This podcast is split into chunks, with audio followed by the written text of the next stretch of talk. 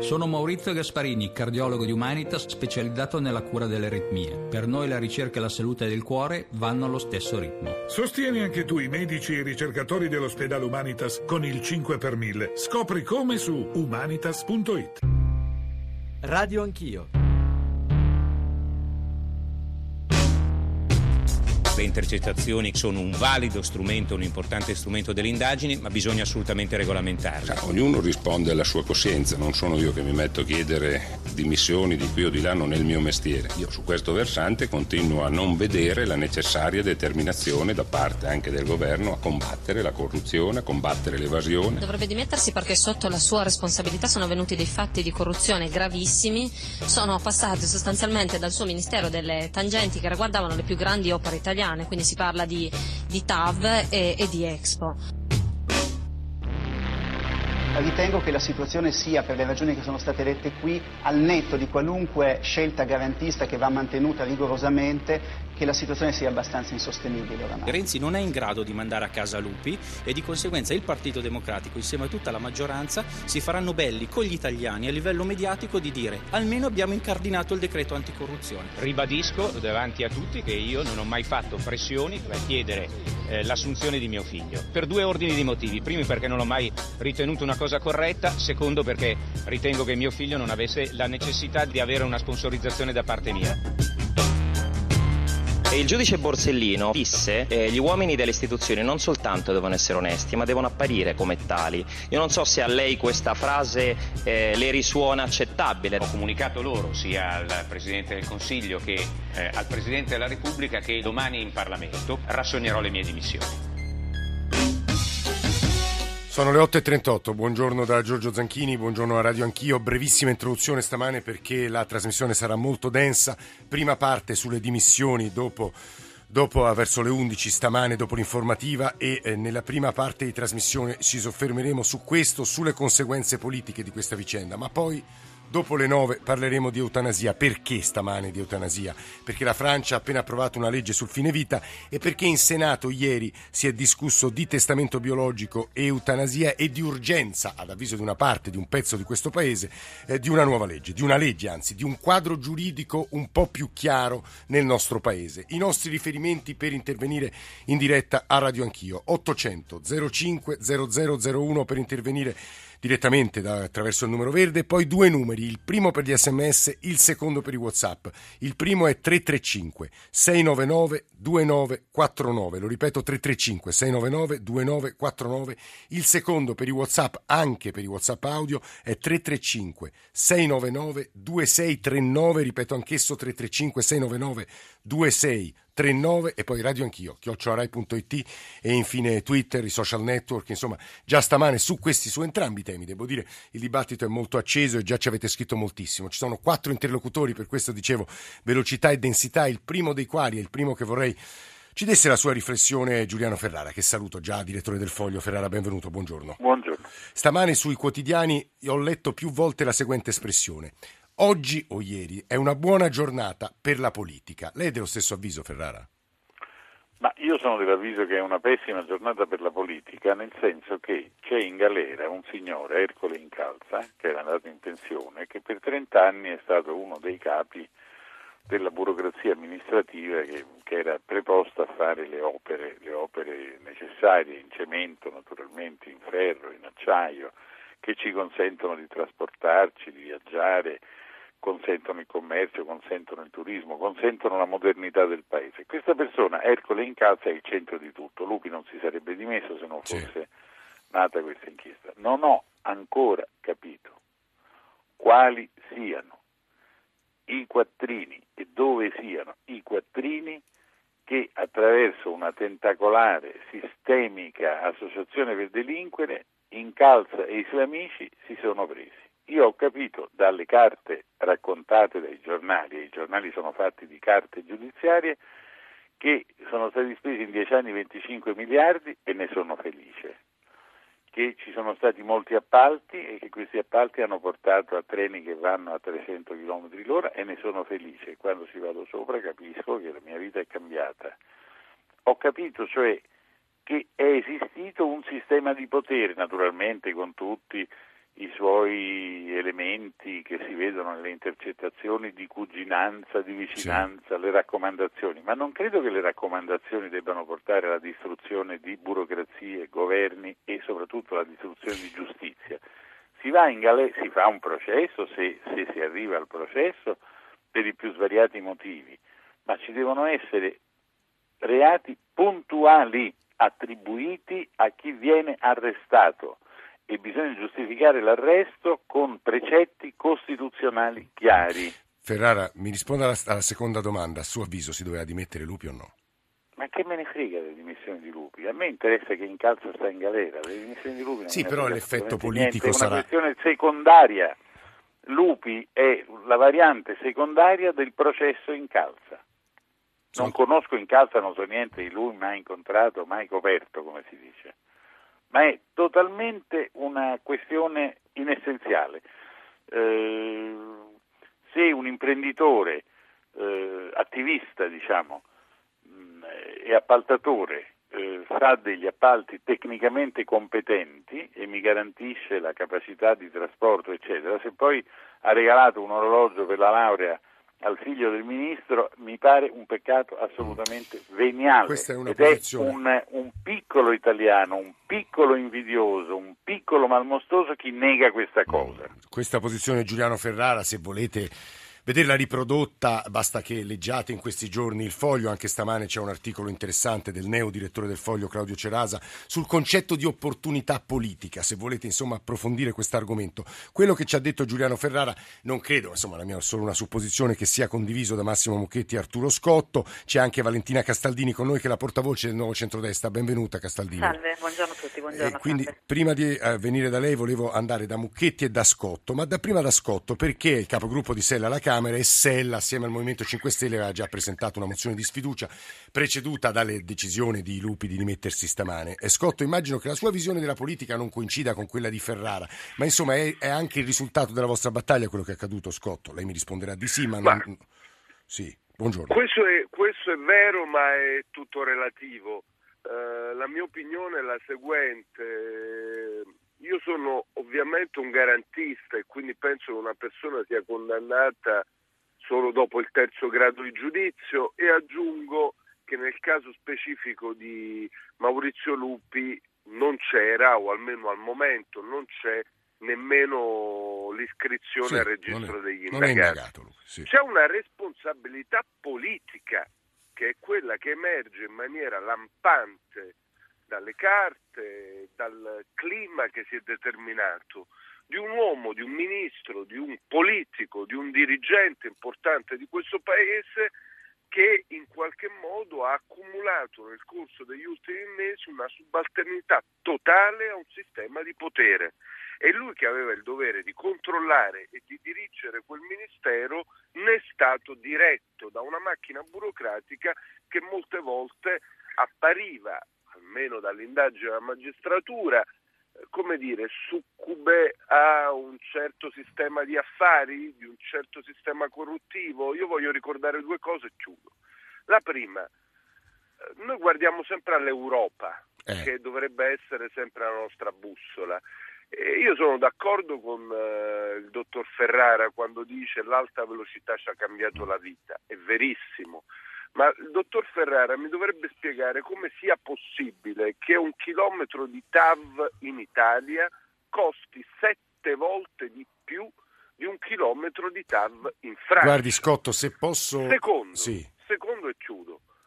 Eh, a noi hanno dato per anni lezioni di libero mercato, eh. lezioni sull'Europa, eh, ma insomma in Europa ci sono ministri che sono dimessi per cose molto inferiori e sul libero mercato nessuno ci riesce a spiegare come sia possibile che Perrotti era il monopolista assoluto degli appalti eh, del sistema di trasporti. Sì. Cotto, guardi, io aggiungo alle sue parole un paio di WhatsApp e SMS rivolti poi alle prime affermazioni, a Giuliano Ferrara, alle sue affermazioni. L'argomento di Ferrara, scrive Filippo, è capzioso perché in realtà lui dice in calza è portatore di modernizzazione del paese, di lavori, di velocità, però allora ci deve spiegare, qui è simile alla posizione di Scotto, perché da noi i lavori, e si riferisce alla TAV in particolare, costano di più. Evidentemente perché ci sta quel di più in tangenti, questa è una supposizione, di nuovo non c'è processo, non ci sono sentenze, ma insomma il passato qualche cosa insegnerà e poi ribadisce anche Alessandro eh, l'organizzazione criminale di spessore eccezionale, che sono le parole testuali di uno dei pubblici ministeri. Massimo Mucchetti, buongiorno, benvenuto ex giornalista editorialista del Corriere della Sera, adesso senatore del Partito Democratico. C'è una, due domande, se ci riesce anche lei concisamente, così sentiamo anche la Castaldini. Eh, la prima si doveva dimettere Lupi, la seconda c'è stamane molt, ci sono molte critiche alla politica definita alla carta, alla carta di Matteo Renzi, cioè garantista quando gli fa comodo, non garantista quando invece si deve liberare di qualcuno. Voi avete quattro sottosegretari indagati e nessuno di loro ha intenzione di fare un passo indietro. Senatore Mucchetti. Abbiamo anche candidato governatore della Esatto. Campania che è stato condannato in primo grado. E abbiamo avuto nell'opposizione di estrema sinistra dei governatori che hanno avuto analoghi problemi di eh, con la giustizia, Vendola. cioè c'è un panorama molto molto eh, fitto da questo punto di vista e quindi credo che Lupi avrebbe fatto bene a dimettersi se crede di eh, doverlo, come ha creduto di doverlo fare fin dal primo giorno e non dopo quattro giorni, per cui dà l'idea che abbia così deciso perché eh, non gli avevano i partner di maggioranza, non gli avevano lasciato altra strada.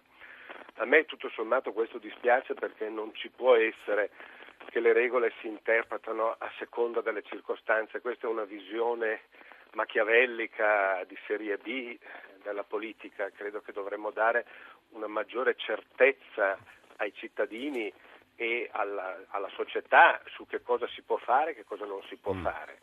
Eh, quindi penso che questa sia una brutta storia, non è un bel giorno per la politica. E ha ragione Ferrara quando dice che il cuore della vicenda è in calza, ma nello stesso tempo eh, dire che il cuore della vicenda è in calza, cioè il super burocrate rispetto a un ministro della Repubblica, è l'ammissione di una sconfitta storica della politica che non è in grado di eh, governare la burocrazia. Ma d'altra parte, se la politica stabilisce che il direttore dei lavori lo sceglie eh, quello che ha vinto l'appalto e se il politico di turno, vuoi che sia un ministro, un sottosegretario, un sindaco, quello che vuoi tu, poi storta le decisioni della burocrazia che la burocrazia dovrebbe prendere semplicemente per far osservare la legge, per favorire gli amici e questo accade molto spesso, Sì.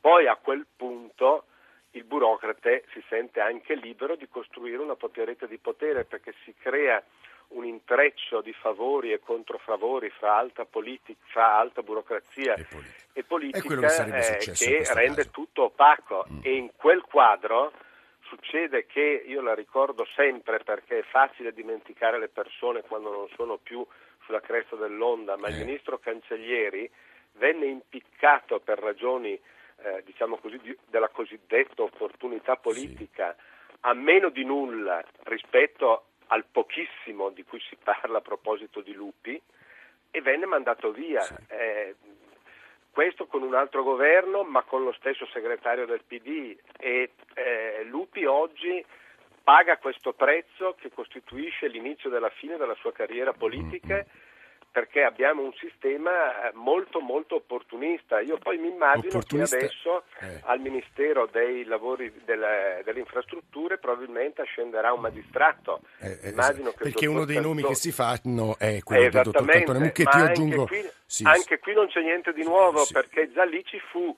un magistrato che si chiamava Anto- un ex magistrato che si Sì, chiamava Antonio Di Pietro, guardi Pietro. Mucchetti, io aggiungo solo a beneficio degli ascoltatori la vicenda Cancellieri aveva in sostanza l'accusa favorito la figlia di un amici di famiglia dei Ligresti e fu accusata appunto di un, di aver- di un trattamento di privilegio verso degli amici. Valentina Castaldini, portavoce del Nuovo Centrodestra, per lei ho una domanda secca, non ce l'avete fatta a difendere Lupi, da oggi scrivono stamane tutti i giornali, siete molto più deboli nei rapporti col Partito Democratico.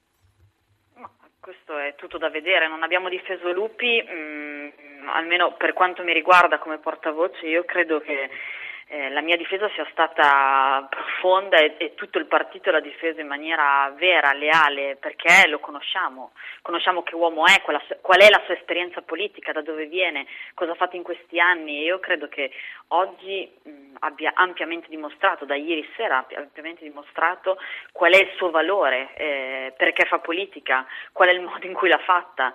E mh, su questo io non ho nessun dubbio. Eh, io vorrei ricordare rispetto anche alla discussione che sì. c'è lì che dal 29 agosto 2014 eh, esiste un disegno di legge che è appoggiato e che aspetta di essere anche solo guardato. Forse è un periodo che servono i timer per far capire che c'è qualcosa appoggiato su un tavolo.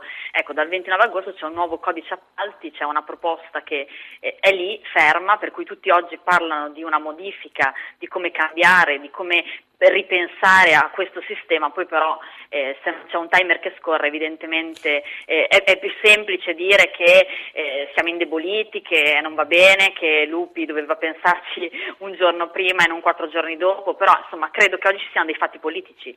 Il fatto politico è che Lupi eh, rassegnerà le dimissioni, che lo fa per motivi che lui lega a, alla sua storia personale, sì, a, a, una situazione, sì. Ah, sì, certo, a una situazione che ha visto qualcosa di delirante, delirante, cioè il fatto che vengano fuori intercettazioni così incollate, eh, dette in maniera ad hoc per distruggere un uomo politico, ha detto mi dimetto, eh, di fatto anticipando le varie mozioni di sfiducia che ci sono state, io credo che mh, non sia così un brutto giorno per la politica, guardi, assolutamente, e neanche per il nostro partito. Io rubo a perché lui, perché lui, scusi un sì. secondo, perché lui ha sottolineato che continuerà a fare politica come credo tutti noi di Nuovo Centrodestra abbiamo chiesto e vogliamo, continuerà a farla. Eh, sì. E per noi in realtà è una speranza, nel senso sì, è una si parla Castaldini stamane partito. sui giornali, l'abbiamo detto anche noi al GR stamattina, di un posto da capogruppo io volevo chiudere in un paio di minuti con Giuliano Ferrara, so che il discorso ci porterebbe lontanissimo perché la questione dell'opportunità politica è un concetto troppo vago e forse troppo opportunisticamente usato in Italia. In realtà però Ferrara la vorrei chiamare a una riflessione, seppure in un paio di minuti, sulle intercettazioni. Lei l'altro ieri le ha definite spazzatura che sputtana. Opportunità politica, intercettazioni, diritto di pubblici ministeri di definire inventandolo uno scandalo, che è lo scandalo del potere, no? il potere di fare le cose. Per fare le cose bisogna dare degli appalti, per dare degli appalti bisogna che li vinca uno credibile che poi li realizza. Eh, gli appaltatori guadagnano soldi, questo è ovvio, non è che lo fanno per il bene sì, del paese, lo fanno per il profitto della loro impresa e danno lavoro eh, eccetera, eccetera, eccetera. Il potere, il, il fatto di poter decidere, questa cosa per esempio che che il Lupi era subordinato a Incalza, ma abbiamo messo i tecnici a capo del governo, abbiamo vantato la tecnocrazia. Ma che stiamo dicendo? Questa cosa che Incalza ha scritto il programma del nuovo centrodestra, ma è evidente, chi lo vuole far scrivere il programma? A, a un ingegnerino di, un, di, un, di, un, di, uno studio di consulenza politica di Alfano e del suo partito. Ma, ma, ma dove siamo? Gli, le accuse che arrivano dalle intercettazioni dai magistrati sono farlocche e questa storia, come il processo Rubi, come una quantità di altre cose, finirà sicuramente in un nulla di fatto giudiziario e serve solo per ribadire che i giudici, i magistrati devono prevalere sulla politica e con loro i giornalisti e i politici che gli mostrano le terre. Ferrara, l'opinione pubblica non ha diritto a sapere però la vita di un politico. Valgono regole diverse, ha detto Zanda ieri, per i politici. Ma certo che l'opinione pubblica ha diritto a sapere la vita di un politico, è evidente, entro i limiti naturalmente della sua privacy, ma l'opinione pubblica deve essere stimolata dall'informazione a capire eh, come si distingue il grano dall'olio, quali sono le cose importanti e quali no. L'opinione pubblica è informata sui curriculum di coloro che hanno realizzato gli appalti del Ministero dei Trasporti e delle Infrastrutture? L'opinione, eh, ho sentito dire prima, avevo reagito, non so se si è sentito, dice ma perché in Italia costa di più fare le grandi opere? Ma perché in Italia c'è la Toscana, l'Abruzzo, gli Appennini, no, anche l'orografia, anche non Padania, ci sono le grandi pianure continentali dove i treni possono andare a 300 all'ora tranquilli, no? È chiaro perché ma uno si informi prima di parlare. Ora ci fermiamo perché l'argomento è caldissimo. Noi ringraziamo molto Giuliano Ferrara, Massimo Mucchetti, Arturo Scotto e Valentina Castaldini. In realtà eh, l'argomento sta suscitando moltissimi sms e mail, io vi ho detto dopo le 9 noi avremmo parlato, altro tema di grande urgenza a nostro avviso di eutanasia fine vita, però prima di aprire quel capitolo noi subito dopo l'Onda Verde e il giornale radio partiremo leggendo mail e sms sul caso Lupi e sul dibattito che avete ascoltato sinora, insomma in apertura eh, di eh, trasmissione. Ci risentiamo tra pochissimo.